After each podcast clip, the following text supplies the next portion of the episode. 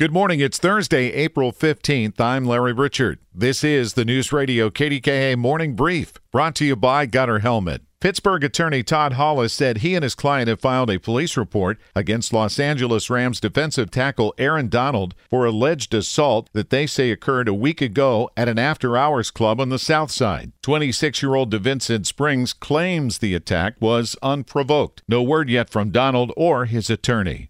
Two time state champion head football coach at Pine Richland, Eric Kasperowicz, has been fired along with his entire staff. Kasperowicz received an email from administration saying that his contract would not be renewed. The school told Kasperowicz that it had been conducting an investigation into alleged hazing incidents in recent years. AccuWeather says mostly cloudy with a few showers, breezy, and a high of just 50 degrees.